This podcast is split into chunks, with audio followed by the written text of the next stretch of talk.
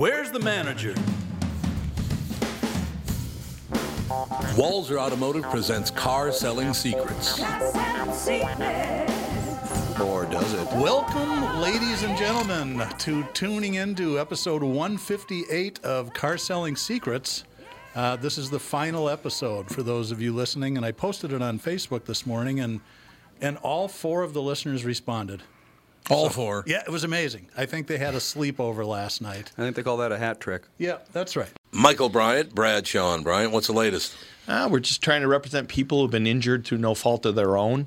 We're trying to talk to them before they talk to an adjuster or before they take a settlement that isn't something they should get based upon their injuries. How many people are out there in different, not in the law business, that love to run around scaring people before you even get to them? Well, adjusters will want to settle cases and they want to close files. So, based upon that, they do what they have to. Um, I think there's a lot of circumstances where they probably act as attorneys where they're not attorneys and they try to explain people's rights or they give them a certain view that if they look at it, and what I always say is this if the adjuster really truly thinks the offer they made makes sense, they'd have them come see us, you know? And that's exactly my question is you have to understand who has the best, your best interest in mind, correct? Well, you want to know what your rights are. You know, whether Yep, or not you yep. decide you're going to hire us or not, that's a choice. It's a free consultation, and you want to understand what your all your rights are and what coverages you have. And plus the fact I hang out with you, so you got to be a good guy if I'm hanging out with you. Eh, maybe. okay. Ladies and gentlemen, Michael Bryant, Bradshaw, and Bryant. Well, it's another year. What's new for 2023 at Walser? Well, we're going back in time in a way. You bought a DeLorean franchise. Not exactly. The market's returning to normal. New inventories are getting back to pre pandemic levels, and used car prices are returning to normal. So what's a 1995 Camry worth? Deep sympathy. Mike, have you considered something newer? Well, I would if it came with a 10-year, 150,000 mile powertrain warranty. Hey, was that convincing? As if I knew what a powertrain was? No. It's major medical coverage for your car, and it's free with every new car and most used cars at Walser. I hope you're also keeping your return and exchange program. Of course, people really like that because it means you can't make a mistake. Interestingly, though, we sold 45,000 cars last year and we took back less than 100. Amazing upfront pricing, a 350,000 mile warranty, a return and exchange policy. It's no wonder you sold 45,000 cars last year. To learn more, go to walser.com. Can I add something? No. I want to talk about that a little bit before we get into uh, uh, general discussion about life in general. Um, as most of you know, I was in Mexico for almost a month, and, and my wife and I were working down there, and it was sort of a trial for what retirement might look like. We love Minnesota; it's a great place to live. The winters, the older you get, the harder they are to take. So we thought, you know, if we can get away for four to six weeks somewhere, is that enough of a buffer that we can deal with December and January and February and, and part of March? So while I was down there, um, my real job, which was working for a spin-off software company, uh, it, it really I, I hadn't honestly been terribly happy for a long time. It was incredibly stressful, and I really wasn't. To be completely frank, I wasn't really cutting it. I didn't have the technical chops that I think the the job required. So I started. You know, I talked to my wife and I said, like, am I miserable? I don't want to do this anymore. And I haven't. You know, I I my tolerance for uh, stress is pretty high. I was in the, a retail car business for 30 years. That's it's not the bomb squad, but it's close. Um, so she said, "Well, why don't you just do something else?" And I thought, you know, I'll probably just go back to Walser. Yeah, that's a great idea. So I called my boss. We had a nice long talk, and I said, I, you know, I'm not.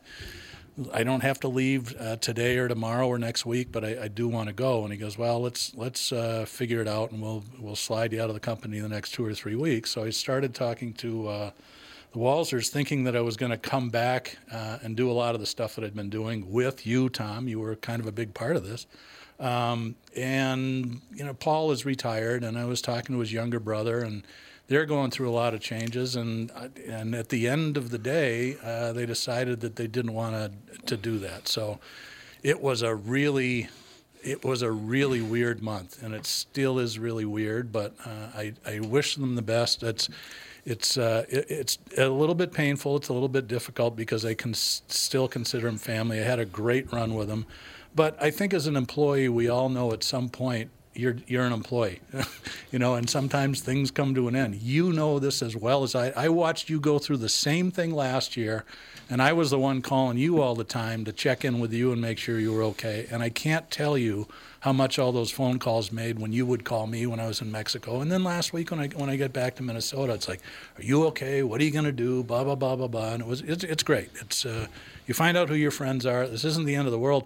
I have no idea what I'm going to do. I just know, like you, I'm I'm not done working. I've got to do something. Uh, money's important, but it's really more. Uh, I I think you need stuff to get you out of bed in the morning, and I'm not just ready to wake up at noon and chase my wife around and watch reruns of Judge Judy. I mean, someday that might be an appealing lifestyle, but not quite yet. So that's what's going on. A lot of people have been asking, "Where have you been? What's going on?" That's the entire story, Morning Glory. What's new with you? You mean me personally? Yeah. I just, you know, since I was an outsider in the whole thing, I was like the only person who wasn't involved in any of this or any of the talks or any of the rest of it. And I'm a bit upset that nobody asked me my opinion. I really am. Um, because I loved working with you for 14 years. Look, I, it's their business. They can do whatever they want. I got, you know, Yeah, I that's understand right. that. That's not a problem at all. But I, I just, I'm very, very surprised that nobody said, so Tom, well, what do you think about this? But you know, they decided not to. But What you know, and I don't know. Paul and I have become friends over the years. Paul Walser. Yeah. But I don't really know Andrew. I've met him, but I don't really know him at all. And uh, the other people, and I, I just, I don't know. It, it, it just. I will tell you this: it's a completely different world. This would have never happened this way 20 years ago. No way. Well, everything changes, though. It really yeah, it does. I mean, No, but I, I'm not talking. I'm just talking about the world in general has changed. That's true. But let me ask you this: Three years ago, do you, did you ever, in your wildest dreams, thinking you'd be doing a live podcast for Hubbard? Three years ago. Yes, I did. Really? Because I hated working at Cumulus. Okay. I literally hated working there. It, they they came in when they took over. I had the highest rated morning show in America, and by the time they were done, they have destroyed it. And you know, I'm not real happy about that. They pulled all the support for it, brought in people I didn't really want to work with. Some of them I did, but other ones I didn't. I, I just the problem that I have, and Mike and I were talking about this on the on the morning show this morning, is that politics has entered into everything now. Everything you do is, has a political bent to it, and I think that's a massive mistake. It's your a fault. huge mistake. Yeah. I oh actually, yeah. I actually wanted to talk about that because it has to do with all three of you guys here. Um, when I listened, first started listening to the morning show, and I'm not one of these rabid fans that you know listen. I I guess I did hear the Dan and Tom show a couple of times, but I didn't really start listening till probably about the second World Series. And to be completely honest, I don't know if I've ever told you this, but when I've learned about what the program director did on the morning show, it makes sense now. I didn't. You'll, you'll probably get mad, but I didn't listen to the morning show because of you. I thought this guy is a complete misogynist. He's not my kind of guy. Um, the the reason that I tuned in is because of the guy sitting right next to me, Mike Gelfand. I'm like, mm-hmm. how does he survive with all these knuckle draggers? And he's throwing pitches over the plate that you guys aren't even seeing. I'm like, this is really funny shit. So, and it was I it felt the wasn't until way. years later that I realized that that was a management decision to make it political and you know push Tom Yep. to the right and get him out. And and obviously my feelings about you have changed dramatically in the last 30 years. And you know it, when we started working together, we weren't friends. We knew who each other were, but that was Right, what all yeah. it was. But when we started working together, it's like. God, this, this is really a lot of fun. This is You know, funny. this is different. And I learned a lot um, because of the strife we had internally. I learned that I am, and it really, it was hard to face up to the fact that I'm not a pundit. I'm just an entertainer, and that's what people wanted, and I wasn't giving it to them. Yeah. So Yeah, I did don't you know. Did you feel like an, uh, a man alone on that show in those days? No, I was a man alone. okay. I was trying to give you a little room. you know, that- I mean, for a while, but part of that, as I say, I mean, I look, I, I feel like I was nudged into it, but I also feel like you know I took the bait, and and that was a mistake on my part. Well, Yeah. I did too. So it was a mistake on both our parts. Uh, you have to remember that when I was working there, my mother was an ardent Democrat. It was a different Democratic Party back then, too. I have to be honest with you. Yeah, a different Republican Party too. You know, everything Um, Yes, evolved. Yep. It did, but Dave came to me and said, "Here's what we're going to do." Dave Hamilton was the program director, and I said, "Are you sure you want to do this?" He said, "Fine." Uh, it did get us to be the highest-rated morning show in America, so it did work. There's Yep. no question that it worked.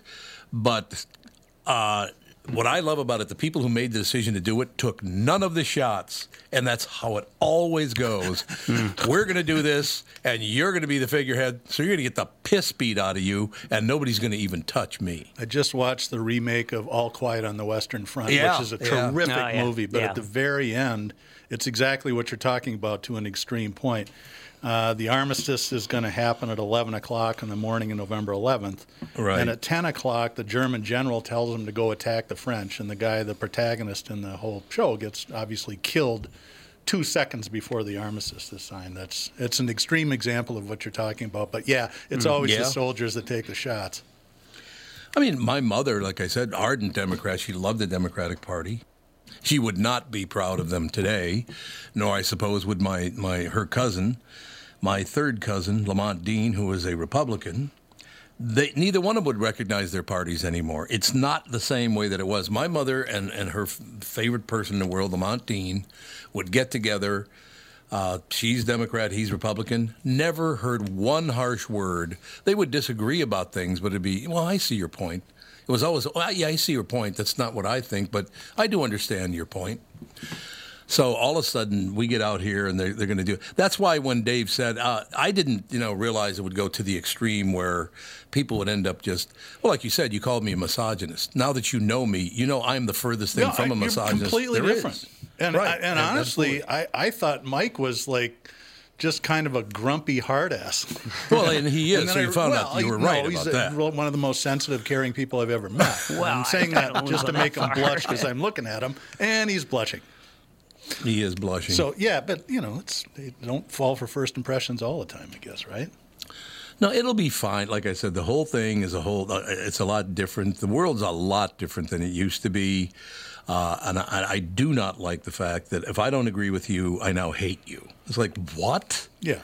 Yeah. It's ridiculous. It's a ridiculous point to make. Well, the, you know, the So- one thing I, I never said about Cumulus, or and, and, and I never even said it about Disney, although they were great, is that uh, the other day I, I heard myself saying, you know, these KSTP people, they really know what they're doing. Yeah. well, they do. No, they they they're really good. I, I It's listened to the show on the world. way in, and I it, it, it sound you guys sound great.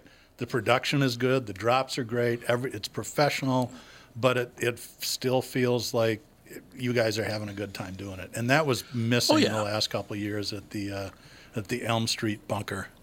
Yeah, there's no question about. It. But but it was nonstop. We're going to take this way. We're going to take this way. We're going to take this way. And when it doesn't work, we're going to blame you. Oh, okay. Well, thank you. You're, you're going to screw up everything we established. Uh, take away ev- all of our support.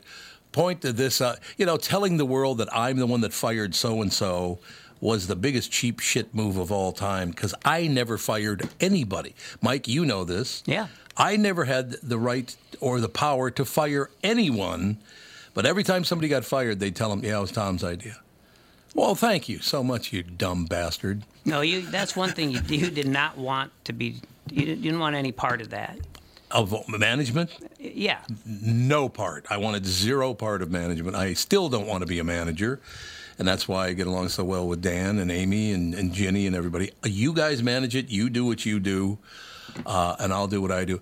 I, I- came across the street here, and it was like I had entered a different world, for Christ's sake. It's a you did. completely. Because I did. Yeah, you're right. No, it's it's it's it's so different, and and you know you really are a lucky son of a bitch, because you had something most people won't get. You had- Catherine. Yeah, well, though there's that. Yeah, that's true. But you, got that but right. You got a complete reset, Yes, I did. I absolutely did. and and you know you knew what to do with it. So that that was lucky too, because you know you rarely get that when you reach a certain age. But this is just what's what's going on now is totally fresh. It is totally fresh, but I just, you know, then once again, I took a big, big financial hit leaving there because they owed me a lot of money, and I just walked away from it. I said, "You go ahead. If you people are going to act like that, you go ahead and keep your filthy money. I don't need a dime from you." Which I was lucky that I was in a position to do that. Most people are not in that position. It's just like I said, people who go out of their way be, just because they're not the most powerful or the most popular person in the building, they can't get over it, and you're going to have to pay for that. I mean, it's just stupid. Who cares about that? There are people, as as you know, uh, Doug just pointed out. There were Mike Gelfand fans. There were Dan Culhane fans. There were Mark Rosen fans. And you go down the list of all the people that were ever there. They all had their own fans. Some of them like me and some of them didn't. But it didn't matter to me. Nobody likes As a- Sandy. Yeah, nobody likes Sandy. That's That just a son of a bitch. Uh, Sandy, I'm still working with him, you know, on his podcast. God, do you Yeah? get money from the state? And uh, he's, he's just, you know, Poor Sandy. he, he gets along with everybody. He does. And, and uh, you know, he and I, if we talk politics, well, we would disagree, but we wouldn't be throwing things at each other either. No. We No, have absolutely Joe on the phone. Joe. Mm-hmm. Doug, you're First to hosting. Joe. Come in, Joe. I'm here. Are you? Yeah. Mr. Sprinkle, I didn't know you were famous. Well, I'm, I, I won't be much longer. I think I get about another 70 minutes. Yeah. One thing I learned when I left the morning show, and that is that uh, fame is fleeting and obscurity is forever. That's right. Yep. Yep. Yeah, but It is Doug's true. a TV star. Well, that- What? I haven't been on TV in a long. Well, oh yeah, you're the one that dug that up. Yeah. What's So, that? I'm on IMDb. Oh, well, I did that's one cool. episode down in Wichita, a car called uh, House of Cars. It was run by a collector museum, and I did some smart ass bit. The guy was pretending to buy a 57 Lincoln from us, and it was the time Matthew McConaughey was pitching Lincolns. Oh, sure. And I told the, I knew that, I, that if I said the following thing, if you're interviewed on TV or movies or whatever, if you if you ad lib the right line, they'll always put it in. Mm-hmm. And I said, I'm not, we're not completely sure, but there is a strong suspicion that Matthew McConaughey was conceived in the back of the '57 Lincoln, and that, of course, made it into the show. I love that. Thanks for digging that up, by the way, Joe. I, you know, my my uh, stepson, uh, Sarah's oldest, is a huge movie fan, and in addition to being a teacher, he also runs a movie theater. And I told him I'm on IMDb, and you're not. One credit. Yeah, well, It's one's better than none. Yeah. I actually stumbled across that looking up crap for Tom. What? Remember when I was doing the uh, trying to find the wiki page? Oh yeah, yeah, absolutely. Well, thank you for that. Yeah.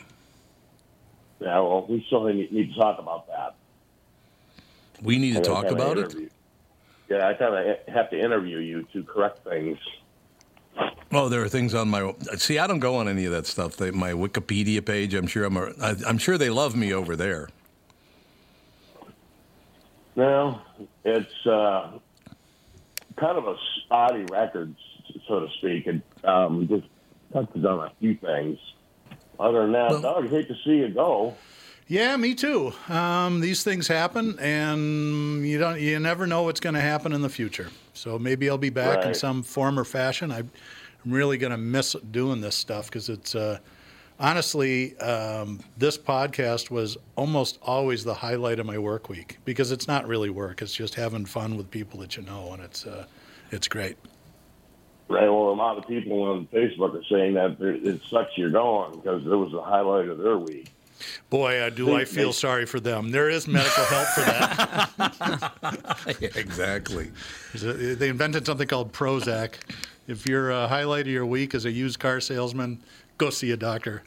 I'm just kidding. Thanks for saying that, Joe. And, and I uh, really appreciate all the support over all these years. And everybody, if you, I, I'm not, I, I'm not done working. I'm just done working for Walser. If you have car questions or whatever, you, everybody knows how to get a hold of me. I'm not very hard to find.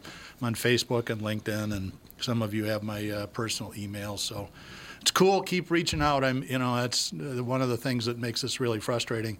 I only got three emails this morning from KQ listeners and podcast listeners asking for automotive advice. So it's like, yeah, you're kind of anyway. I'm not going to get bitter. Thank you, Joe.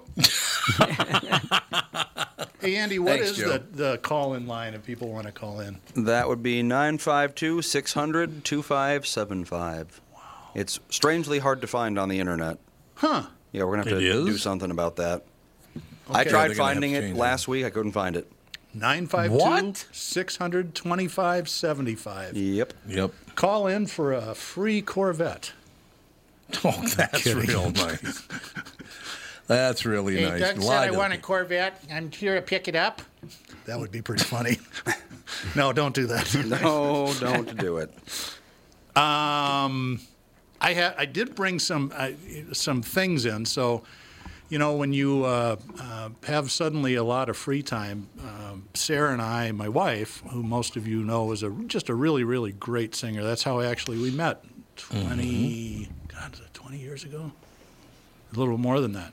Um, so we have a recording studio at home, and we've made albums in the wintertime to keep us from, you know, swilling vodka and watching The Simpsons from December until April. It's that's a lot of fun, but four months is a little tough on the body. So this year, um, I said, why don't you pick out some covers that you want to do, but let's do really, really different versions of them. So I brought in two songs, and we'll play one now, and then maybe we can do one a little bit later. This first one is her version of a Ray Charles version of a June Carter Cash very famous song called Ring of Fire. And if you've never, I mean, this her version I think is cool. No offense, honey, but Ray Charles is fucking great. um, so this will, if this is patterned on Ray's version of it. It's uh, Andy. Do you have that queued up? Can you play it? It's about two and a half, three minutes long. so- Yep. It's actually three and a half minutes long. All right. We'll we'll listen faster. You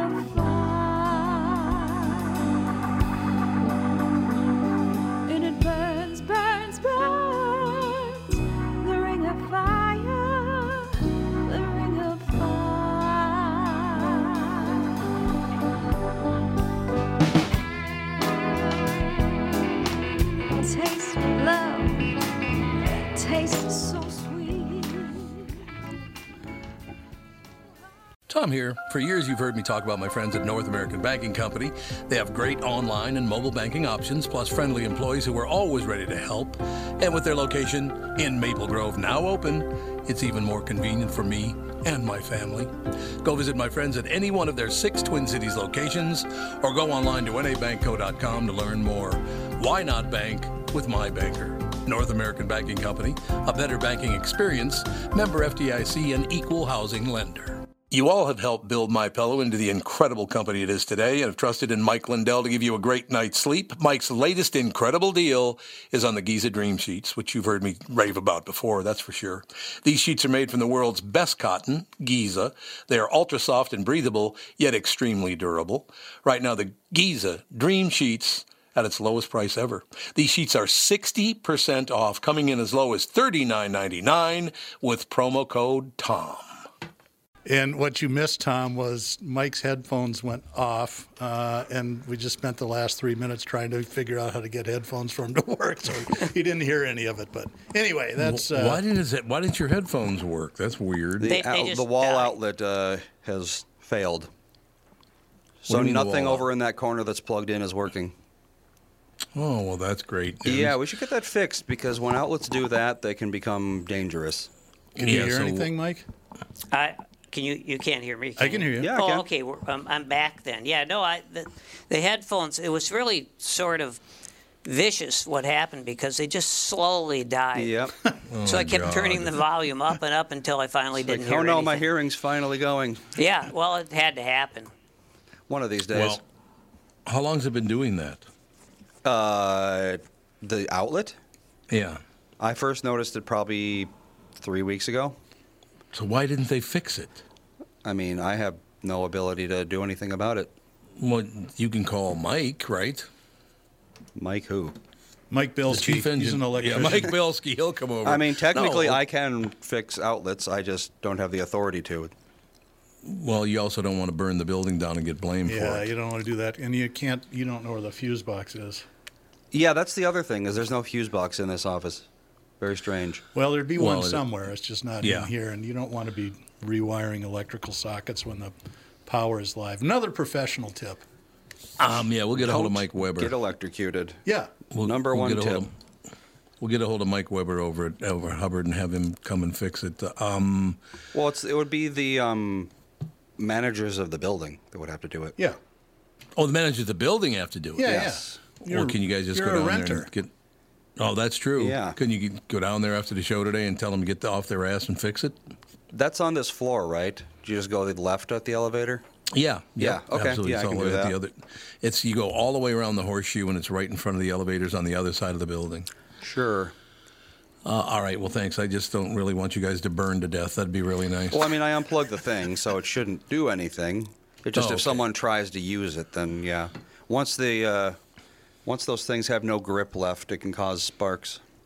yeah, you don't need that. That's what I'm saying. We don't need any sparks flying in the studio. sparks. No doubt about it. Yeah, so it's the wireless headphone chargers that are in op. Oh, yeah. Okay. Yeah, understand I think I can yeah. plug them into a different outlet after this show. Yeah. I just I didn't know that thing had gone completely Well, kaput, Mike have- as Mike's people would say. And we just got done talking about what a great job Hubbard's doing. They're junk just like the rest of them. No, they didn't do that though. It's the building, I'm isn't kidding. You're right. No, I just wanted to make sure. They came in, I- our yeah. headphones were working. Now they aren't. Yeah, now they're not. and the Clearly, a correlation here. Fonny's artwork's now sitting in the corner. Everything's That's true. changed. It's It's not on the wall anymore. What? Although Boy, I, I sure did that miss the good old days. I know. Yeah, now we got a window. Mm-hmm. It's terrible. It's better when it was dark. Let's move back into the Itasca building. Let's go. It's only fifty thousand dollars a month or so. Wow. we could go into think there's Sandy's studio. Where does he record? Well, he's got a little studio, uh, and it's like uh it's like in is it in Wayzata, somewhere Oh, is it? west, and uh, it's interesting because it's uh, he's in this uh, you know some some office pod, and Mm-hmm. it really looks like Section Eight housing. Oh, it probably used to be. It's, I think I think Bob's getting a good rate. Hmm. Not Bob. No, you know, I mean he's operating on a slim budget. but it He gets works. good people. Yeah, he gets good people on his show, so I- that's good. I'm sorry. I'm being- I'm- I'm, being a millennial and reading my text messages when I'm supposed to be listening to conversations. Carl Franklin texted me. Did Jimmy Francis sink the ship? Yes. What did you think of Jimmy's Jimmy? fault. You had never really spent much time. Jimmy's a with him before. great He's guy. very interesting. Yeah, he's he's a great guy. Yeah. You- I mean, you can tell he's a he should be a politician on a bigger scale. It'd be nice, you Well, know. has he told you his political ambitions? Because we've talked about it a lot. no, Uh, we at one time we wanted him and John Kriesel to run for governor and lieutenant governor. They're Mm-hmm. Yep. opposite parties, but Yep. they're both you know moderate. And if you talk to Jimmy, you really don't know if he's a Democrat or a Republican. no. Right. But Jimmy's goal is to become the lieutenant governor. He goes, it pays almost as well, and all you do is go to cocktail parties. Mm-hmm. We have another caller. We have Charlie in Albuquerque. Charlie, how are you? Hey, who is it? Who is it? Easy. We know who it is. How are you? Hey, I'm good. I just heard you take my name in vain. What? Yeah, you said you don't need sparks around there. Ah, uh, very funny. See? Well, that was a long run for a short slide. How are you? Hey, How are things in won't uh, be- It won't, be Albuquerque? the last, it won't be the last time, Doug. Are you Yeah, I'm guys doing good. Are you in the spring season yet down there? Well, the spring of deception, you might say. Uh, we we have uh, trees flowering, but then it snows on them, and we're back to winter again. So Yeah. anyway, but it's all good. And uh, let's see. I oh, and this, you know, speaking of my my what, real last name, which is isn't Albuquerque, of course. Uh, Tom, I never told you that the one and only radio conclave I went to up there in like 1978, I think it was. Um, I went to the uh, registration table to pick up my name badge, and they had my last name spelled Spanks. Charlie That's Spanks. actually a great morning DJ name. It's Charlie Spanks in the morning. Spanks in the morning. That's right. Spanks and the gang. Right. So anyway, that was uh, something that I wasn't happy about at the time, but it's kind of funny now. I would have to agree with you. It is very funny, as a matter of fact. Charlie, you've been just a, one of those guys. Was Joe calling in already this morning? You calling in from Albuquerque and people all over the United States. I got a text message uh, this morning from a guy in Costa Rica, so he's having Wow, a good crap. time. so I'm getting a lot of messages. Let me put it that way. but uh. Charlie, you got you people are the ones that kept uh, you know the the previous show alive for so many years by supporting it. No matter where you moved in the United States, you supported the show and this show, and I you know I am quite grateful for that. I will tell you that. He also supported the vendors or the advertisers. Yes. Charlie uh, came up from New Mexico to buy a Nissan Titan from our. Uh, Oh, yeah, I can't right. say it ours anymore. The Walser Mazda store in, in Burnsville. Yeah. Yeah, and speaking of Nissan, Doug, I, I was wondering if you wrote that copy on the latest uh, commercial You know, uh, actually, about, about I think Nissan, Nissan Curious. I think that was uh, Pat Eberts that wrote that. Actually, That just made me laugh. yeah. So he, he asked me about that. I said, love that. um, you, you'll probably get away with it, but just so you know, we started getting ratted out by some competitors last year, and you have to get all your copy in a couple days ahead of time and get it through Nissan compliance. Otherwise, they'll charge the store back. And he went, "Oops." Oh boy, So yeah. I thought it was funny though. That it sounds like something I would have written, i even if you're It just does. Nissan curious. Yep. Those Yep. compliance for the manufacturers take all the fun out of script writing. I'll tell you that. it's just all right. the- Basically, the ad now is a 45 second uh, dis- financial disclaimer with 15 seconds worth of boring copy. But Pat does a nice That's job. That's it. Yep. Yep. And Mr. Gelfand, quickly, uh, years ago, I think, uh, you know, in the 2006, 7, 8 era of the, uh, the former show in Las Vegas, uh, I was the one that had delivered to you a bumper sticker that said eschew obfuscation, if you remember that. I, I was about to lie, but There you go. I must have been distracted. That's all I can I say. think you were. Yeah. Because that's like great. the I love it. Yeah. So there's that. Anyway, Doug, great to be a former podcast guest of yours. That's right. and uh, And uh, good luck to you and uh, all your ventures. Thank you very much, Charlie. Appreciate the support. Thanks for calling. You bet. I'll see you guys soon. All right, bye. A tire carver, you can call in again if you'd like. I got to the phone just one second too late. Yep, there you go. You When know what's amazing? that's uh, the headphone situation. You know what's amazing to me at this point? Because it's so funny. Human beings try their best, but there's something that triggers in our brain. I don't care if everybody's trying to really sound solid, but there's some damage in every voice I've heard so far this morning. Yeah, I know. Isn't that amazing? Whether it was Joe or Charlie or whatever, there's some damage to them emotionally or whatever. Uh, me, Mike, Andy, everybody, you obviously, Doug, but you try to get past all and go, ah, you know, we'll just move on from here. But um, it, it's going to be very painful not to walk in uh, that studio and you know next couple of weeks or whatever, and there's no Doug. It's that's way too weird. For Yeah, well, it's really weird for me. Well, you But, can uh, still do it. Yeah, I mean, I- you know. maybe I will. I, you know, you never know what the future is going to be. I just, it's, you know, I watched you go through the same thing last year, Tom. Yeah, Uh, yep. Probably to a, to even a greater degree because I, I mean, you just had an incredible run there, but we all knew you were just effing miserable Oh God, it was horrible. and didn't know how it was going to work out. But I, it's from the sounds of it, things worked out great, and I'm just. So far, you know, so good. Yep. Looking at, I don't know what the next step is. I've got some feelers out, and I've sent in a couple of applications, and I applied for a job yesterday that I- I'm just woefully underqualified for, but I think it would be just cooler than hell. Is uh, PR and crisis management for Target. Oh, I So- like it. And I actually, you know, I did a lot of that stuff for Walsers back, uh, you know, in the early 2000s. Actually, from about 15 years, I I did all the live uh, TV and the radio interviews. Anytime something went wrong in the car business, these guys should show up all the time. It's like, you know, you can actually turn this into free marketing if you know what to do. Because newspaper and TV people, they get sent out to cover these stories, and they really don't know much about what the story actually is. So the way it is, they'll sit down with you for five or 10 minutes beforehand, ask you a few things about what it is, and then they just sort of repeat it. And they always ask you a question at the end of an interview, which is, is there anything else that you'd like to add? And if you have something stored up, that's when you can turn it into basically free marketing. We pissed a lot of the Luther people off back in the recession by turning those into ads. Oh, they- yeah, They'd yeah. call up and go, that, how, how did you get on Channel 5? That's bullshit. and Blah, blah, blah, blah. That, that's advertising. And I said, no, it's only advertising if you paid for it. That was free. It's word like of mouth that. now. That's right.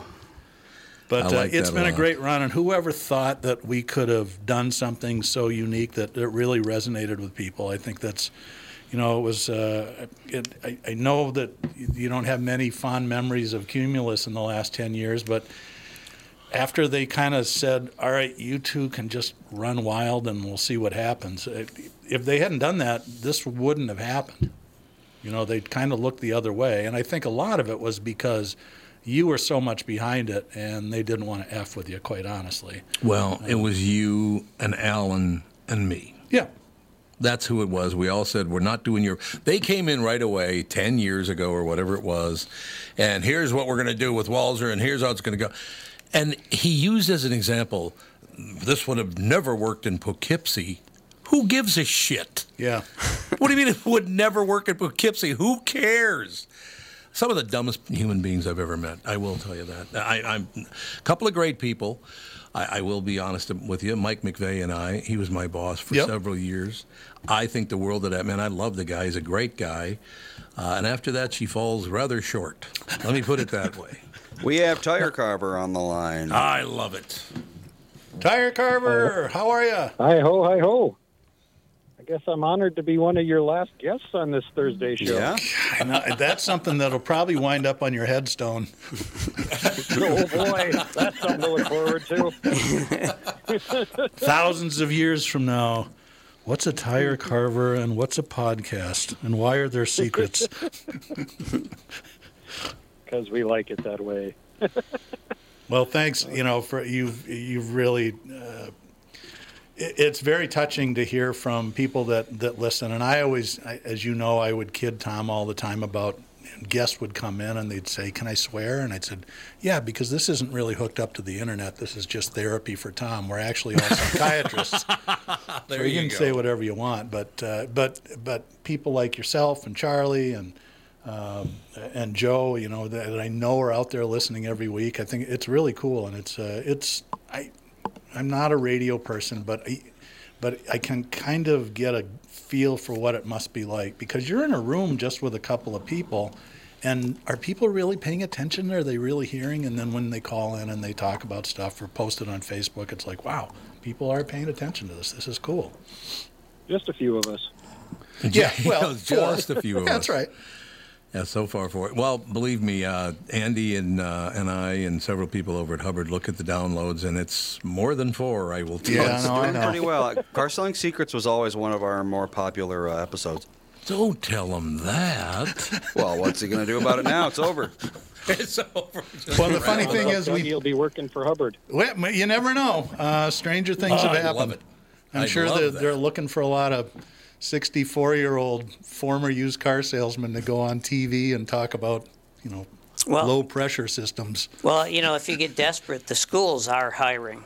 They are. Yes, Okay. that's right. Oh, yes. That's exactly right. No, look, eh, one thing that I should point out here is that whole time we're talking about, and yes, I did not care for working for Cumulus. It, it, from day one, it was a massive pain in the ass because I had to meet with Doug and Alan from Walser. Because the guy knew nothing about it, but he was going to come in and change everything. The guy was an imbecile. I'm sorry. He first of all, he looked like Mitt Romney Yeah. which was a pain in the ass. And secondly, he had no idea what the hell he was talking about. And I've never seen clue. Alan, who was he's one of my best friends, and he was the oh. marketing director. I've never seen him get pissed before. So Pete Frisch had just gotten fired, who was the GM at KQ. Everybody, I've never met a radio person that everybody likes. And I know Pete. We run into each other socially. He and Peter Bourne are good friends, so the three of us will get together and hang Right. out. And Alan just was pissed that they'd fired him. So he just, you know, sitting here at this nice client lunch, blah blah blah blah blah, and then all of a sudden he just come doesn't even give the guy a warning, just comes right off the top rail. Yep. We like Pat, we love Tom, we love Pete Frisch. You suck. Live spots or we're walking. Well, Pete Frisch, you know, uh, he, he is a great guy. Yeah. Everybody likes him. Love but, Pete. but but let's face it, he was hired to be fired. You think That's so? that's Yeah. the way corporations work. yeah, You're right. Hire him, make him do all the dirty work, then fire him. yeah. Yep. That is correct. So, I don't know. We'll slog through, will we not? I think what you're saying, Tom, is that there's a dark cloud over Cumulus. No, what I'm saying is this, I, I, and it's it, you know I mentioned that earlier, and that he did this, that, and the other thing, but there was another corporate guy making some decisions, uh, saying, "Well, I just don't think that'll work." You have no idea what the hell you're talking about. You have no clue. That'd be like like me calling up Andrew and saying, "You know, uh, I don't like the way you're running Walser, so I'm going to come over there and start running the joint." Can you imagine me trying to run a, a bunch of car dealerships? It Yeah. would fail miserably right? Yep. Because I don't know what the hell I'm doing. But by the same token, other people can step up and go, "Oh, that won't work." You- You're a moron. You have no idea what you're talking about at all. Because when you take downloads from digital shows and compare them to uh, the guesses they make over at, on the Nielsen, radio yeah. side, I mean, it's not even close. Basically, for every download you get, because it's intentional listening, it's 100% intentional. Do you know the value of that compared to a guess that somebody's making in Atlanta about who's listening? Because it's all a guess, by the way. Right? Yep, you're right. So, how you're an expert on something, I have living proof how many people download this show every day, and it's getting big. And thank you to everybody uh, for the morning show and this show because it's getting bigger and bigger and bigger. Am I, Andy, am I lying? Every week it's getting bigger. Yeah, it, there's some definite growth. So for somebody to step up and go, "Oh, that won't work," it's like you have no idea what the hell you're talking about. Why are you even opening your yapper? And it's a good thing I still don't drink because I'd shut it for you. It's uh, you know, it's it's amazingly easy. I downloaded the app a while ago, and I, I was listening driving over here. I'm like, I'm gonna tune into the show and hear what's going on. I knew Mike was on today, and it's as easy as listening to your car radio. Everybody can stream their phone through their car these days. And Yep, You just hit the button and hit listen, and One person can't. Well, there's always there's Me. there are people that can't operate a radio too. I'm, I suppose, but, yeah, that's true. and I don't know if that's a great demographic for people trying to sell automobiles. That is true. Yeah. Although how, Struggling with an AM radio, but tell How me about the new Belchfire Six. how much Yeah, longer do you think radios are going to be in cars? Uh, well, AMs are already phasing out. Yeah, they're all already. yeah, a lot Um, of of cars that, can't get and it. I, it could be because my wife bought an electric vehicle last summer, and I was going to tune in CCO for some reason. I don't remember what I was going to listen to, but like, how do you? Where's the AM on this thing? And this car's so complicated. I Right. spent 15 minutes with a manual to find out that there's no AM AM radio. Apparently, that's fairly common with electric vehicles because there's so much electromagnetic interference with AM frequencies, they just don't work anyway. But I hear that other manufacturers are starting to phase them out too, so it's it's weird. Well, the biggest problem that they have, and it's not everybody, it's, it is most of them, however, uh, and a high percentage of most of them. Radio's not going to be around much longer other than companies like Hubbard because they have no debt. You cannot be in a business like that and have billions of dollars in debt and survive. It's just not going to work. Works Right? out pretty well for the federal government. exactly. they get all the cool stuff, exactly. armies, and ships, and shit like that. Yeah, I think the days of uh, some guy buying a radio station and starting an empire are uh, a little over. You know, Yeah, the, no the doubt. guys, and you probably are aware of this, but WDGY's made carved out a little bit of a niche with uh, classic oldies on a little AM station, and Hmm. and they're doing pretty well. A lot of the retired DJs are doing guest spots on there. Oh, You know, WDGY? Yeah. No, They're their doing AM numbers aren't music? huge, but they're kind of they're they're kind of making it. You know, it's, Mm-hmm. I think it's just a fun project for people that have been in the business for a long time. Well, once it's established and everything, and especially with an AM antenna, the operating costs are actually quite low.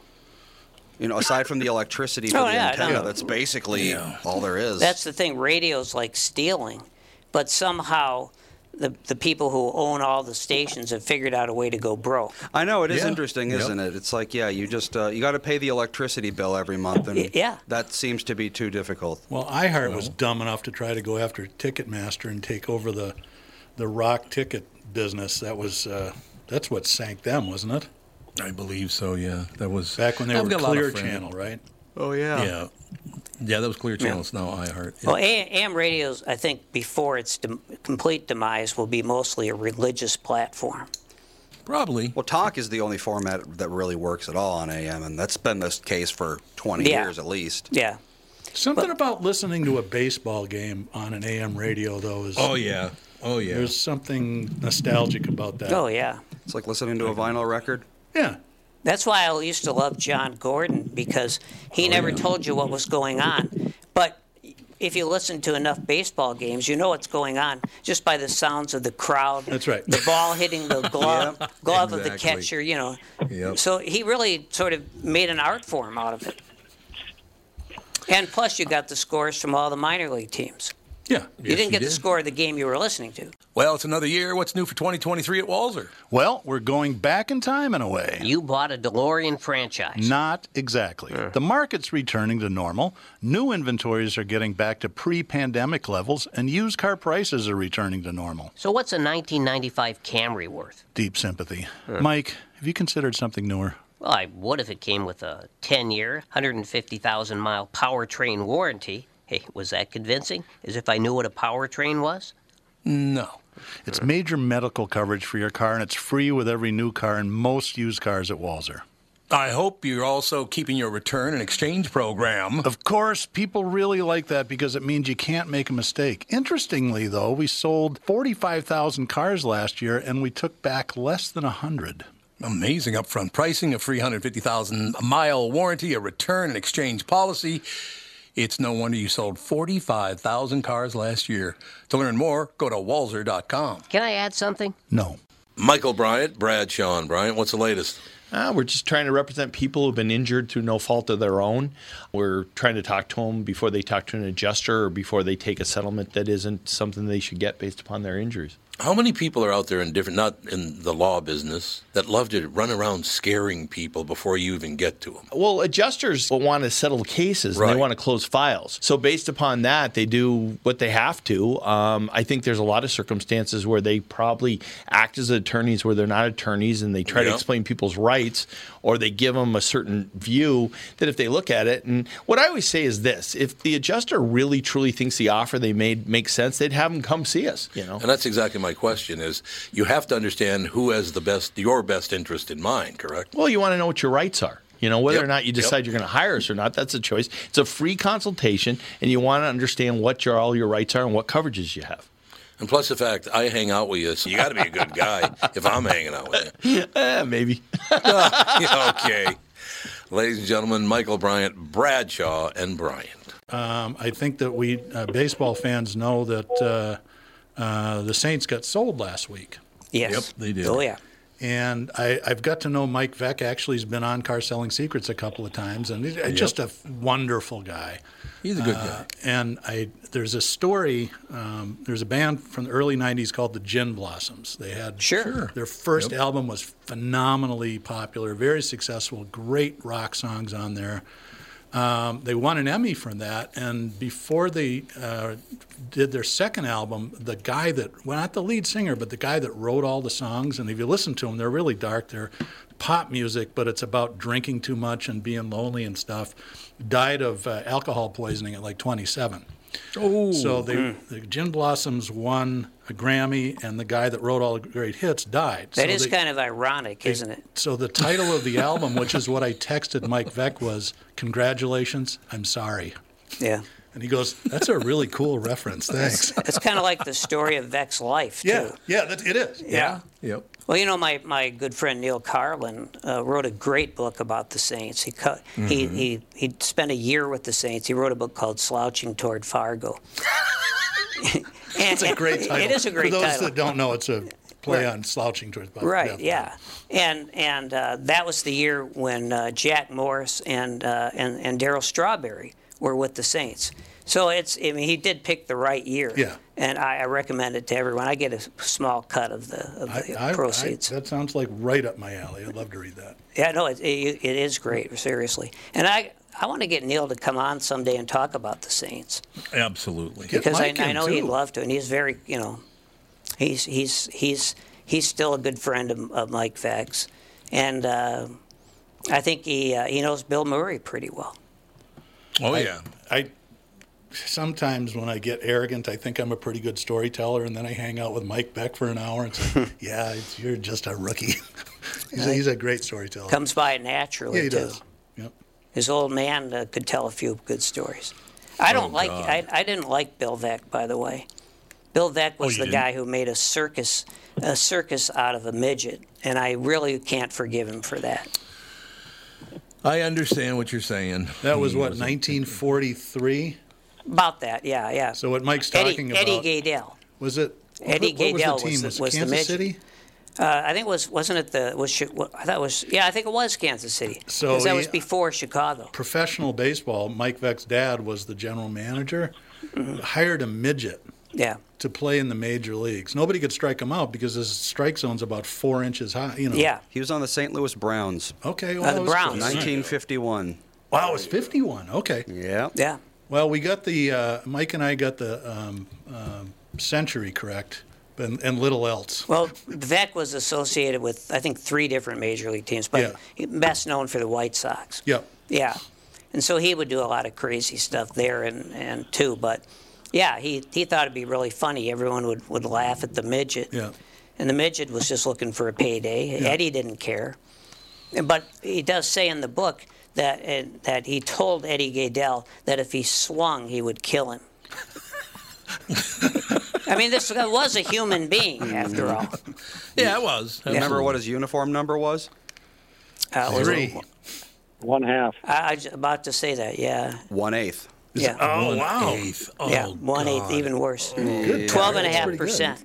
Yeah, one eighth is. Uh, he'd have to be pretty short to be one eighth, but he was actually he was uh, three foot seven. So he was short, but he wasn't like you know incredibly so. He only weighed Well- sixty pounds. Yeah. That's what I weighed when I was in sixth grade, seventh grade. Mm. You know what I'd love Well, to do at this Gonna juncture? cut you off, so I gotta go. All right. Thanks a lot. Those No diuretics will do it to you. Thanks for calling in. No problem. I'll miss you, Dougie. All right, man. See you later.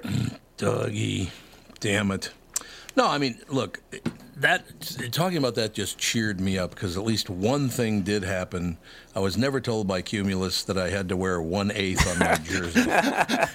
so actually, comparatively, no. I, again, the, the I'm going to turn this, at least my part of it. I'm not going to tell you guys what to do, but but but when noon hits, which is in eight minutes, we have a half hour left in the show, and then I'm going to start talking about all the wonderful things that happened over the last 14 years, because that's what all I give a rat's ass about. Yeah. You know what I mean?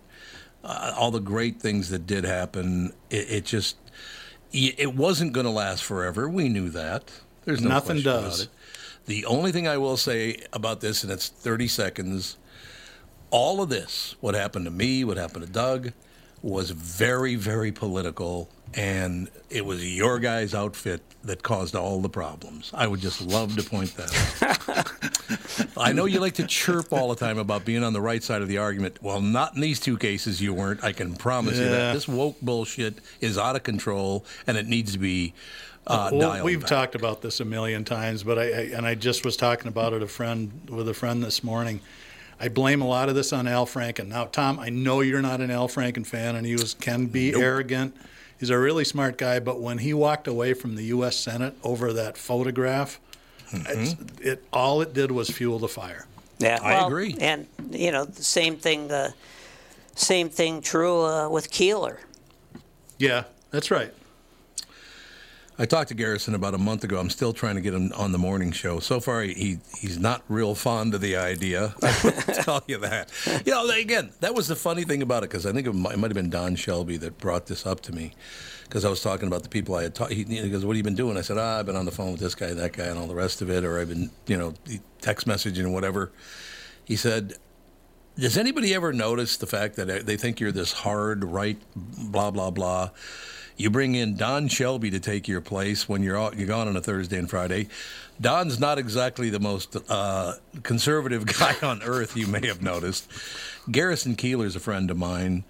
Uh, not as close as Don. Uh, Don and I are really good friends, really, really good friends.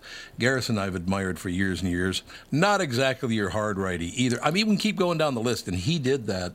Talking about that, I enjoy all people. I don't give a rat's ass what your political party is. If you go way over the top with it, then that's one thing. But calm down with this. You're a Democrat, you're a Republican. I got no problem with you. If you're a nut job that ruins people's lives, I hope you drop dead. I- So that's good, isn't it? I have a confession. I loved Prairie Home Companion. I listened to that Yeah, well, yeah, a lot of good. talent. all the time. You know, it was a, and you guys are in radio, so you understand. It's a live show with a full band, and the audio production's perfect. And It's local you're- talent, too. Local talent. It sounds like you got headphones on, you're listening to a record. And he, he is such a good writer. You might not agree with him politically, but I always thought that that show was like a. It's almost like a Sunday church service because the monologue was uh, it was just like a sermon and he always had a point, and he and he made it in kind of a really great down. It, I thought he was incredibly talented, and I, I loved that show. The music, the music alone was worth tuning into. Well, another thing, the people he picked, like Tim Russell, have a lot of talent. God, man. that guy's funnier than hell. Tim is Tim is a wonderful guy too. I tried to hire Tim to be on the, the KQ morning show. You know, many many many Did you years ago. really? Yeah, Because he was with get him to hi- CCO forever, right? Yes, yep. I tried to get him to hire when he went from the what the AM to the FM. I think is when it happened. I don't remember what it was, but I, I tried to get uh, them to hire Tim Russell as my my sidekick when they decided to let Dan go, um, and they wouldn't hire him. I'm like, do you know how much talent this man has? What a nice man this guy is. He'd be the perfect pick, and they just wouldn't do it. And let, let me just say this: Thank you, Tim. One of the bits they used to do all the time was he and a woman named Sue Scott, who was a cast member on Prairie Home, Right. would play Garrison Keillor's parents. And she was like a typical doting mom. And then he'd get on the phone and she's like, Oh, here, talk to your father. And Tim Russell would go, Hi. How are you? that was it. He wouldn't even talk to him. It was perfect. Timmy. I haven't seen Tim in a long time. I used to work with him all the time doing voiceover, but I haven't seen him in a long time now because I'm not much involved in that world anymore either. You people screwed that up for me too. But in any case, Are you talking moving about the Jews? Yes, that's I didn't what- know what which you people you were talking about. I was talking about you people. Oh, okay. It's the Jews, but it's the Orthodox Jews. I just want to make that clear. Okay, all right. yeah, very nice. you pain in the ass. Somebody's going to believe that now and print it in their newspaper. Tom goes after the Jews. Ah. Well, I oh heard the Anne Frank bit this morning. I was almost Yeah. drove off the road. Yeah, that, that could get me in trouble, but You know, Dad, as I understand it, you're wearing mixed fabrics right now. What do you have to say about that? do you know that the first phone call I got after I started out on the morning show was from the Anti Defamation League? Oh, I know, yeah. That's the first phone call. The head of the Anti Defamation League local chapter said, Mike, you're fanning the flames. Oh, boy. I said, No, I'm not. I'm just like being a person, you know? Yeah. And no, no, I had to stop. He said, he said, "W- w- what are you? What are you? Are you a Jew or are you a, a, a second-rate entertainer? I said, second-rate entertainer. Yeah, and that's a promotion. I'm a second-rate entertainer. I'm going to change the What do you number on my door. I have it on my business Cross card. out the three and write two. Sure. Okay, Yeah. so let me ask you a question about that. Right? Mm-hmm. My morning show that I had over at the Q had the very first uh, acknowledged Jews on the show, you and Mark Rosen. Mm-hmm. We had uh, Spanish people. We had uh, uh, Asian people on the show. We had two black people on the show. Uh, what? How, in any way, shape, or form, could you decide that that show was racist? But you know How what I'm proudest stupid of? are you? What, the thing I really am proudest of is that you had the first person who talked openly about being depressed. Yeah, that's exactly right. It's fashionable now. But back then, yep, yep. nobody ever came on the radio and said, "Yeah, I'm a depressive." You know, I have been most of my life. Look what happened to You and I Eagleton. Exactly. Yeah, there you, that's right, Thomas Eagleton. You know, uh, just a quick side note. I uh, went to an what's is an optometrist, an eye doctor, right? Mhm, or an Not ophthalmologist. an ophthalmologist. And we started talking about that for some reason. His father was a psychiatrist and was the one that gave Eagleton Oh, wow. shock treatments. I'm like, Yeah. Whoa. That was back in the day, world. by the way, when electroshock was electroshock. Yeah. No, Yeah, it's true right. because that you. I mean, I know. And I can tell you, my brother, when he was uh, 19, had electroshock, and uh, he was pissed off till the day he killed himself. Yeah. So those that too. are uh, under a million years old and don't know what we're talking about, in 1972, George McGovern was the Democratic candidate running against Richard Nixon for the presidency, and McGovern picked this guy named Thomas Eagleton to be his vice president, his, his running mate. Well, you know, they, they dug out dirt that back then just like they do now, and what torpedoed the entire campaign was they found out that Eagleton suffered from depression. Yeah. that was Right. enough to, and Yeah. it, it, he might not have won regardless, but that was that was He had to uh, go though. that he had to go. I mean, it did the what that campaign did, what Sarah Palin, you could argue, did to um, um, John McCain. Yep. Yeah. I don't think there's any question. Oh, we've reached the noon hour. It's 12 o'clock in the Midwest. So now let me open this half hour, if you wouldn't mind, with gratitude. 14 years of working with Doug Sprinthal has been a. It's turned out to be a dream, Doug, and I, I know we still have a half an hour to go, but you're going to have to suffer through this tough titty. I'm gonna start crying. I got a friend for life out of this whole deal, so thank you to Walser Automotive for that. I have two friends for life because Paul Walser and I have become very good friends. And I think the world of that man too. So now I'm up to two friends, got some acquaintances. There, are, and look, I'm talking about the J Lo's of the world, and every- there have a lot of people that I really like that work for that company. You allowed me to work with Doug Sprinthal for 14 years, going on 15. It's pretty close to 15 now, isn't it, Doug? I think you're right. Yep. pretty close to 15. So we did something nobody has ever, ever done before. Um, Doug came on, and by the time we were done, those commercials, those one minute commercials they paid for, were 10 minutes long, which was never. I used to get calls from New York, Chicago, Los Angeles. What are you doing? You're destroying the business. I said, What are you talking about? You can't run 10 minute commercials and only charge for one minute of it. I said, Actually, I can do whatever the hell I want to do. Uh, so that's one thing I would say. Well, it goes far beyond one thing, but my children have gotten to know Doug Sprinthal. My wife adores Doug and his wife. I mean, 99% of what ha- has happened here, I don't. I just love it. We we became friends. I mean, we spent time on the road. Doug would come on the appearances. We'd go out to dinner. Paul and Doug and I just went to dinner at Layla, which I just love. Um, what about two months ago? Was that about Yeah, right, I think it was uh, a couple weeks before I went to Mexico, so it was a couple months back. Yeah, and we'll do that again. So, so I'm taking away a lot of friendships from this whole deal. It's just uh, one of the problems that I do do have with the whole. Now, you know what? I'm not going to talk about the problems. I already talked about the problems. Things have gotten way too political for me, and I'm taught everything's based on politics, and I mean everything is based on politics now. You left out So- one guy, and he's going to be pissed. Who? You met Tom Ryan. Oh no, I'm not. I wasn't going to leave Tom out. I, No, got- was I got to tell you a story about him. It- It'll just take Okay. a second. So, Tom is a car nut, and he's been on the show a few times. He's the guy that told the story about um, uh, Harper Lee. It- the- Oh, yeah, yeah. Really an interesting guy, great storyteller, masterful salesperson. And he's got this deal where he buys Ferraris.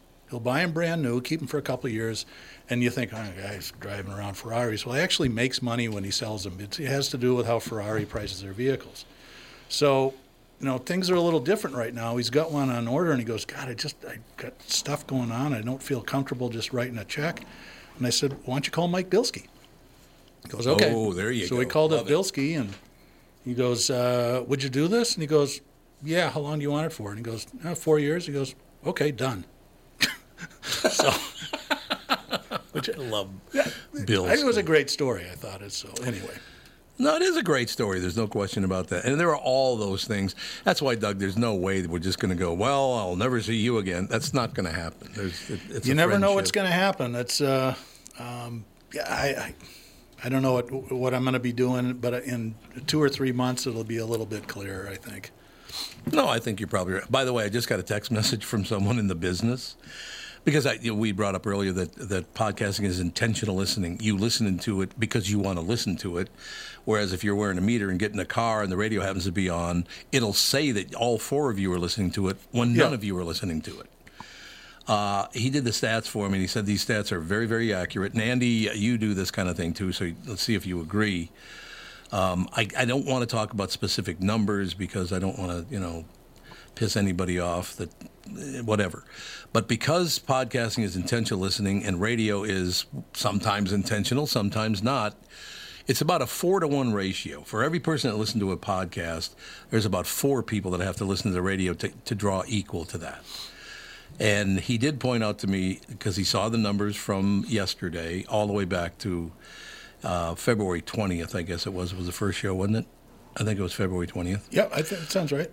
He says basically when you do that, that ratio of podcasting to radio, I have as many listeners on this podcast as I did on the morning show. Wow. He said, You're even, and you're going to pass them by in the next two weeks. You'll have more listeners than you did when you were on the queue. Hey, hey So- Tom, can I Yeah. can I interrupt for a second? I'm seeing the the studio light flashing. Another caller. This guy um, has been a loyal listener since day one.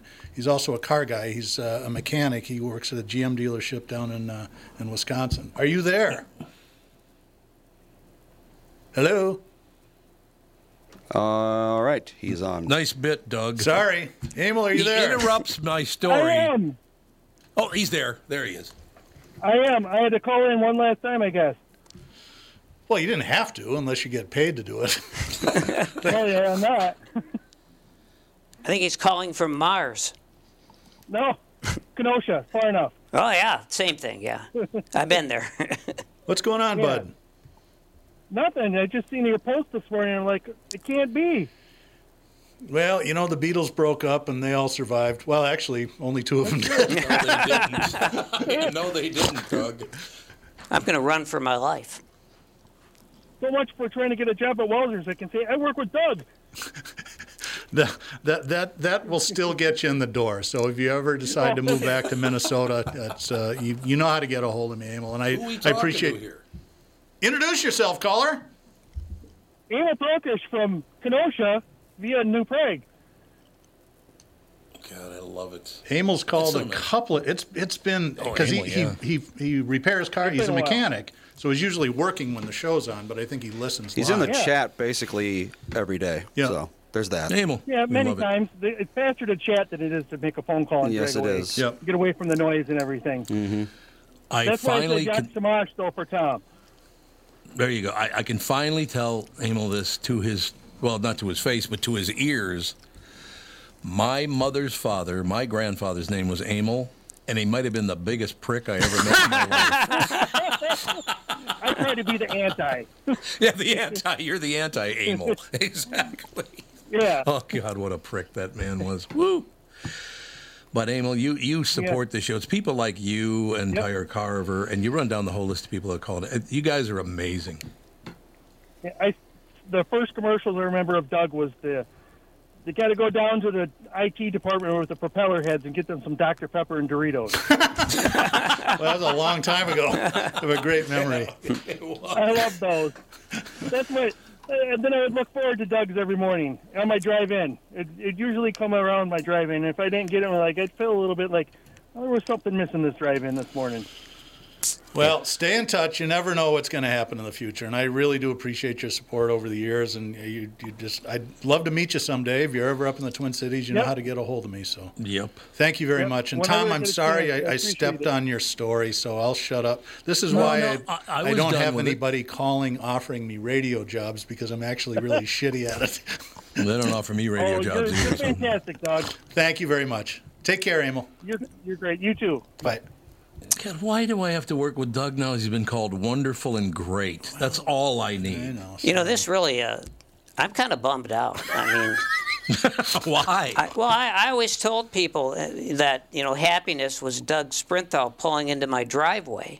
yeah. because yeah, you know he true. would he would pick me up on the way. But Yep. but I mean, uh, this is I Thursday was the day I always looked forward to because I, Yep. I I I've just loved doing this thing. It was so funny. When, when did I, you started? What eight or nine months ago when we got this idea? And Mike says, you know, I just I'd I'd love to do it, but I just I don't like to drive. And I said, well, how about if I go the extra mile, almost literally, Literally, yeah. so three quarters of a mile, and I'll pick you up. And you were like incredulous that somebody would do that. Like, dude, it's Yeah. it's fine. No, it's great. yeah, and, and now yeah. I have to drive myself, and some days it's fine, and some days it's a little scary. Yeah. But um, but it is a three minute drive, so I really can't complain. But Get Brittany to pick you up. oh, she probably would. Yeah, but she I would. but I have to. You just wear earplugs, you'll be fine. Yeah, but I'd also have to then set my alarm for like six o'clock in the morning. She could duck out for a segment. and Yeah, pick she you up. could absolutely. And we are back with stretches picks. You know, Tom, uh, there's a lot of analysis that goes into these picks. Yeah. And uh, I highly recommend betting, of course. I always recommend betting. Yeah, absolutely. So who's winning this thing? The Kitties, the Pack, the Bears, or the Purple? None of the above. Those are all the teams in the division. I know that. Well, who's your pick? I'm going with Sabre Plumbing, Heating, and Air Conditioning. What? It's not a football team. I know, but it's a hell of an HVAC company. They do the most thorough system tune-up in the industry. Sabre is one of the largest Bryant dealers in the state, which means you save. Yep, I'm going with Sabre, Sabre and Bryant, doing whatever it takes to keep you comfortable. It's also the smartest time to call and schedule your furnace tune-up with Sabre. Get the most thorough tune-up in the industry from the people who keep my home comfortable. Oh, uh, one more thing, Tom. What's that? Visit saberheating.com. No, but I mean, this has been a. It's just been so much fun. It has been fun. I've and like I said, screw you for doing this. I'm sorry. This was not you had my to go idea. and, and well, I guess maybe then I can't blame you. He ruined everything, Mike. He yeah, ruined everything. he really did. Yeah. All right, God. Well, you made a fortune in the business. Why don't you just keep, uh, you know, do an ad for yourself? Uh, uh, let's tune in and hear what's new with Doug. Yeah, Absolutely. That Oh, sounds like an SNL dealership. bit. No, I, I don't have the money or the time or patience. It's uh, But other the car than that- business has changed. You know, it, it's really yeah. Other than that, I'm perfectly qualified, and I could play in the NBA too. But you know, I was talking about this with a car buddy of mine. It wasn't that long ago, and I, by that I mean about 55 years or so. That other than the big three, you could get um, automotive franchises for basically free. When the Yeah. Japanese came Yep. to the U.S. in the '60s, they were get. How would you like to be a Honda dealer? Uh, in fact, I'll tell a story about Rudy Luther, the founder of Luther Automotive, who's passed away. He uh, had a GM that was running a Pontiac store out in California in the '60s, and the general manager called and said, "Hey, I got another deal. Uh, we're gonna we're gonna sell Hondas." And Rudy's like, "We're not selling motorcycles. Those things are death traps. They're terrible." And he goes, "No, no, no. They're making they're gonna make cars now." And he goes, "Honda's gonna make cars?" Yeah. I said, "All right. Well, we'll try it out." And they would get them for free. So now there's so much money involved in the automobile business. You'll see uh, companies like Walser, and then there's actually uh, really large public ones. Uh, Berkshire Hathaway uh, bought the Van Tuyl organizations, 150 car dealerships. The the economies of scale are so massive that it's really really difficult for a, a single owner operator to make it in, in in the car business. So. That and I'm lazy. I don't want to work 15 hours a day anymore, which is about what it takes to run one of these things. I still think you ought to go to work, or you should buy a dealership with Jim Paul. Jim's a good. he is a good guy. He's really funny. He is. He's a great guy. I used to hang around with him all the time. Yeah, I've, I've been lucky to work for some really, really good bosses Yep. uh, in my career, and Ted Turp was one of them. And he and Jim Paul were they're two peas in a pod. I mean, you could get in a lot of trouble with those two. Oh, I remember getting in a lot of trouble with uh, with Jim Paul, but it was all good. Uh, Yeah. Craig Weiss had to be thrown into that argument as well because he's the one that stirred the pot more than any living human. Yeah. Gelfand, you remember that? Oh, Weiss, fantastic. I worked. I did a lot of work for for Weiss. He was like the one guy I could always count on because he did such quirky advertising. Yes. And yes. so he's, you know, he liked my quirky voice, and he would, you know, and, and he was real upfront. He'd say, "Mike, I, I don't think you can do this spot because it requires talent." and I would laugh That's because I, I, he was basically right. Jim Paul No, took he a shot at us once about 10 or 15 uh, years ago. He did a he, he used to do a lot of radio commercials, and he would go after Wally Yeah. McCarthy all the time. It's like Wally McCarthy, Marge and Ole watching TV. Yeah, we're watching TV, and there comes one of them car guys walking through the lot, and he's got a sweater on. Oh, look, they've got cars for sale apparently. well, he did one. He took a shot at us, and he goes, "You know, you really want to buy a car from a professional, not some 19-year-old kid that looks like he just combed his hair with a balloon." General Motors made him yank the ad, and he called me. He goes, "You guys weren't mad about that?" And I said, "Jim, I thought it was funnier than shit. Yeah. it's a great ad." and it was right when we went to, got away from commissions and went to one person selling, and we're paying on Yeah, salaries, yeah. and, and our, our sales force became a lot younger at that point. So it was, I thought it was really a funny spot. We got 15 minutes left to go, so like I said, it just. I, Doug, I just don't think this is going to be the last show we ever do. I think something's going to get worked out. Whether it's, I don't know where the hell it's going to be, but uh, at your next spot, I think we're going to end up working together again. Any, well, first of all, we're going to be friends forever. Yeah. So that part's just a lock. But I, I love working with you because you're very even keel about things, as most people. Uh, one thing I really do not like about some people is when one person is an expert at everything. It's like, oh, okay, so you're an expert, you know how to do that. Yeah. You guys have never been that way, and that's I love that. There's no question about it. But you know, look, I, there, there's the gratitude part of it. How how many? Per, if I 15 years ago went and said, yeah, there's this company's going to hire me, and I'm going to host uh, these uh, these commercials by this other guy who worked for them. And it's going to run for 15 years, and everybody's going to be very happy about it. And the owner at one point is going to go up and say, you, you guys ever mess with Tom Bernard? You're fired, which he actually did say. Paul did say that in a marketing meeting about eight or nine years ago. 89 years and ago? And then he Yeah, stopped and walked out of the room and came back and said, "I'm not fucking kidding." So why wouldn't I want to work for a guy like Paul Walser? Now, Doug, I will tell you seriously. People love the spots. They love the fact that you and I are such good friends. Paul was nothing but support. Everybody, everyone over at Walser Yep. was a, a great supporter of what we did. And all good things must come to an end, I guess. You know, the whole strategy was to actually not advertise. It was just to become the voice of the, the company because people are intimidated by car dealers. Let's face it, we don't have a great reputation. Um, but if they felt like, okay, these guys are at least sound like they're not terrible. I think, I, and if I have to buy a car, I, I'm going to give them a shot, and it worked and amazingly That was well. brilliant. And it, and it was Absolutely honest. brilliant.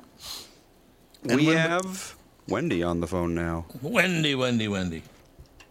Afternoon. How are you all today? We're about to start drinking. Do you want to come by? well, you know, I'm I'm hanging out in my basement, so I can start here when, without you guys. Too. Bombs away. My, my work will be real interesting this afternoon if I do that. But, um, but you know, honestly, I think Doug, you've done such a good job, and you know, the car selling secrets.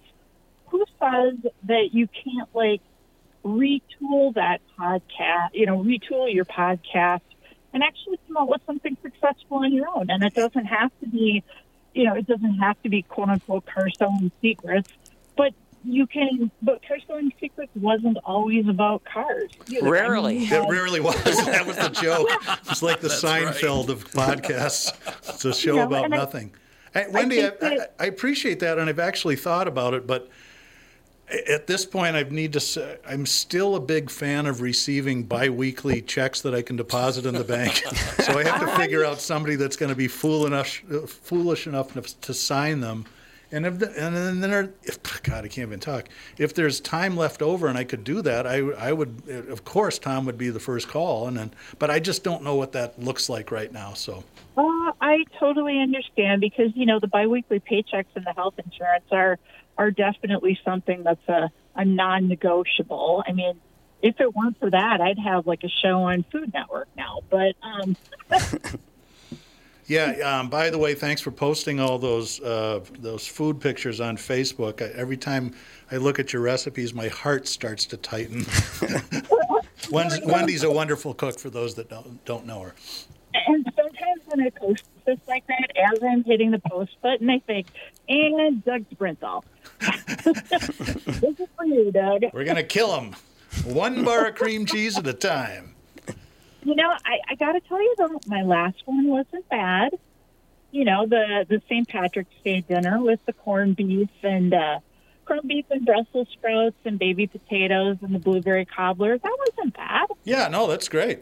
I don't know about the corned beef, though. You're appropriating my culture. Yes. Sorry. Are there any Jewish Yeah. Irish people? Uh, At well, least yeah. one. Well, remember the mayor of Dublin was Jewish. Was he? Yeah. Okay. Huh. Yeah, you know, it, it's every time I see somebody with uh, that's like eating brats, it's like, dude, I'm part German. I don't want to hear cultural appropriation come out of your mouth because you can't eat that brat anymore. Anyway, Wendy, thanks for taking the time to call in. It's uh, we'll still be in contact on Facebook, and and who knows, uh, if, if something might work out, and one might come back doing exactly what you're talking about. But right Yeah, now, did you you're right. Health insurance and income are important. We're working on the Cobra right now, and that's that's frightening. But, uh, Well, you know, you uh, you have a great cadence. You have a lot of people you know that can be guests, and you know, of course, you have a, a fabulous person that could like put you in line in his podcast network, Tom. Um, Well, and, you know, I, uh, you know, we've told this story before, but it's been a long time. So the initial idea of this show was actually Dave Mordal. He said, "Hey, you- you- let's do a podcast because he's he's a shade tree mechanic and a professional comedian." I'm thinking, well, this actually could be kind of fun. And so I talked to Tom, and he goes, "Yeah, you could, you know, we'll we'll uh, syndicate it on Thursdays or whatever whatever you want to do." Well, two weeks before we're supposed to do the first one, Mordal remembers that he has emphysema and he really can't work anymore, and so he calls up and says he can't do it. So I'm like, God, that's that's really too bad. So I called Tom. I said, Yeah, podcast is off, and he goes, Why? why what happened? And I told him, and he goes, and I said, I, I I know that I'm not good enough to do this on my own. Nobody wants to listen to a car salesman with a USB mic and a computer in their basement. It's just it's Right. like the, if there's only one station left in the world, nobody would listen to it. I said, I need a sidekick. Do you know anybody else that could do it? Tom goes, Well, how about me? I said, Well, let me, I'll have my people get back to you. So Yeah. Yeah. Great. and I remember one of our first guests. He's been on multiple times. A good friend of mine. He runs Walser's Hyundai store up in uh, uh, Brooklyn Center. Came in, and I invited him to be on the podcast. And afterwards, uh, we were s- hanging out in the parking lot, and he goes, "Doug, I gotta tell, I gotta apologize. I wasn't really paying attention when you invited me on the podcast. I thought you maybe had two or three listeners, and I walk in the studio, and there's fucking Tom Bernard. He, he didn't know that you were on the show. And he goes, "Holy shit!" So it I was gotta fun. I've learned a lot about I've learned a lot about cars listening to you. 'Cause, you know, I'm I'm not exactly the knowledgeable car chick, but I really actually have learned a lot more about cars listening Well, to it's you. cool. So it's actually works. See, we do some car content. Wendy, thanks very much for your support and calling in, and and uh, stay in touch.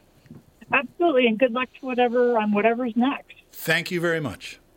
Bye. Magnificent. Uh, just got a text message from another listener.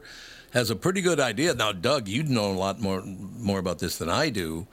Said because the podcast, like I said this morning, got a text message from a guy in Costa Rica who's down there hanging out. Has been a listener for 25 years. He said because it's a worldwide uh, show now, why don't you go outside the market and do commercials for all these other outlying areas around the five state area basically is where you start he said you guys should do car selling secrets and syndicate it on all these radio stations throughout the midwest Gee, if you only happen to work for uh, one of the largest uh, broadcasting companies in the country, maybe they could handle that for us. I'm telling you, Doug. We I don't think it's that bad an idea. We could send it. It'd be on this show anyway, so you cover the the Minneapolis St. Paul market.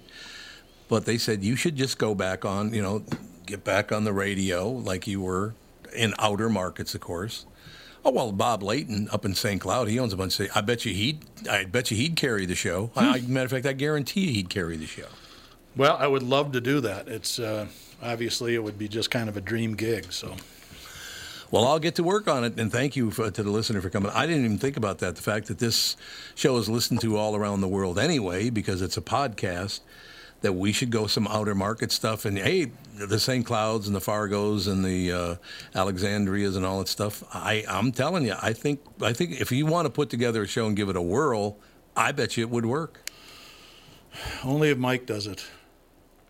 I'm in. Only if All right. Mike will be. But I, I will tell you that was. I, I, I think it was a big part of the success of the show in the last year was having Mike come in on Thursdays, and it was it was just wonderful to get to know him. And It's been great. I mean, uh, you know, and I I hate to sound too saccharine, but no, I, I always I mean I, I always look forward to Thursdays. You know, and now Thursdays are even better because I get to do two podcasts, and one of them's with Tom, and the other one's with Tom and you. So um, I'm going to miss it, and and I want to thank you for you know letting me be a part of it. You know what you need to do? You need to get a hold of Eberts, though. Eberts could sell something like this in a minute. he can't close an open face sandwich. yeah, there you go. He's That's a the typical. closer. It's a salesman slam.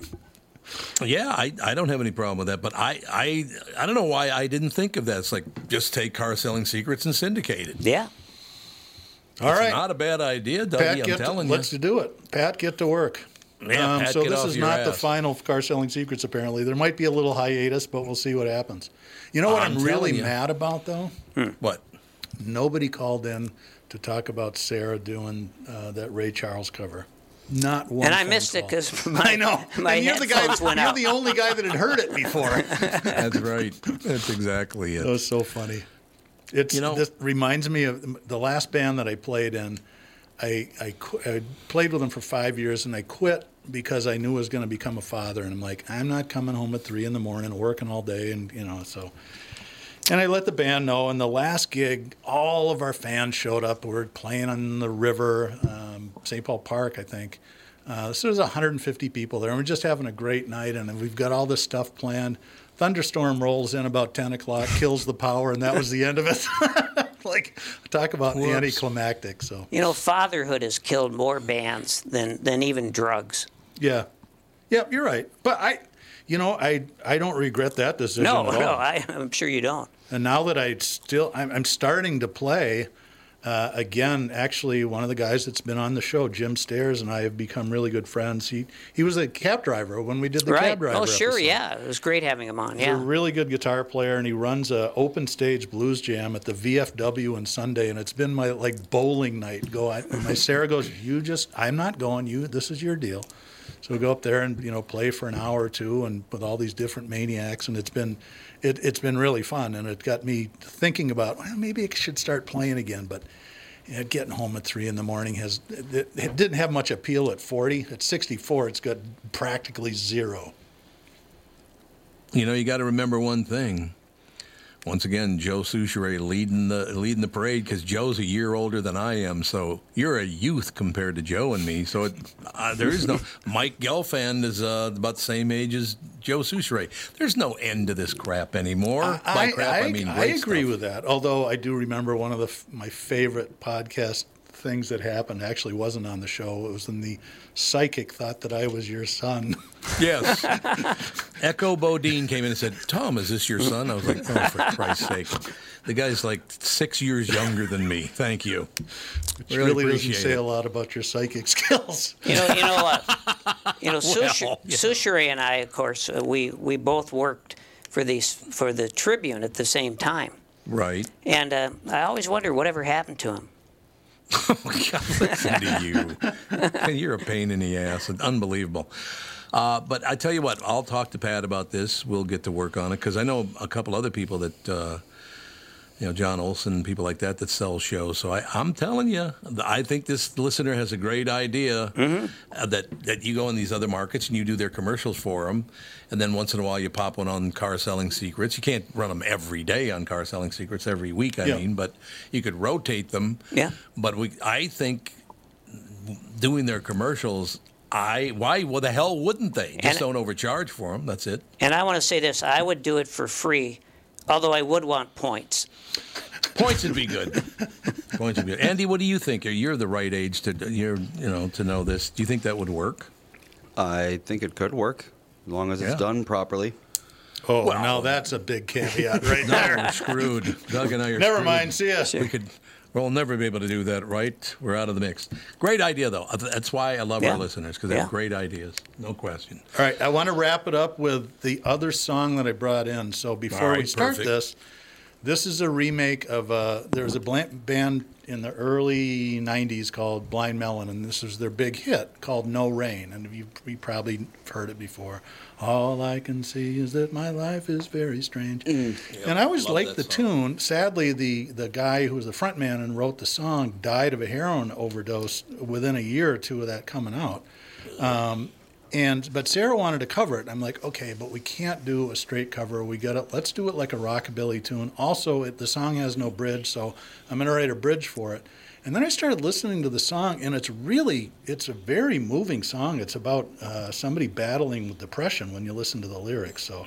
Uh, I'm not battling with depression. I know my good friend here, Mike, uh, that's been a drag and he's fought most of his life. But here's a rockabilly uh, cover by me and Sarah of a song that was popular a long time ago. Thank you very much for everybody that called in and the text message that has just been streaming in. Maybe uh, this isn't the end. This is just the end of this chapter. It's been so much fun. I've just I, I love all you guys. The the fact that you actually that I got to do this was is just unbelievable. So go ahead and roll it, Andy. We're out of here.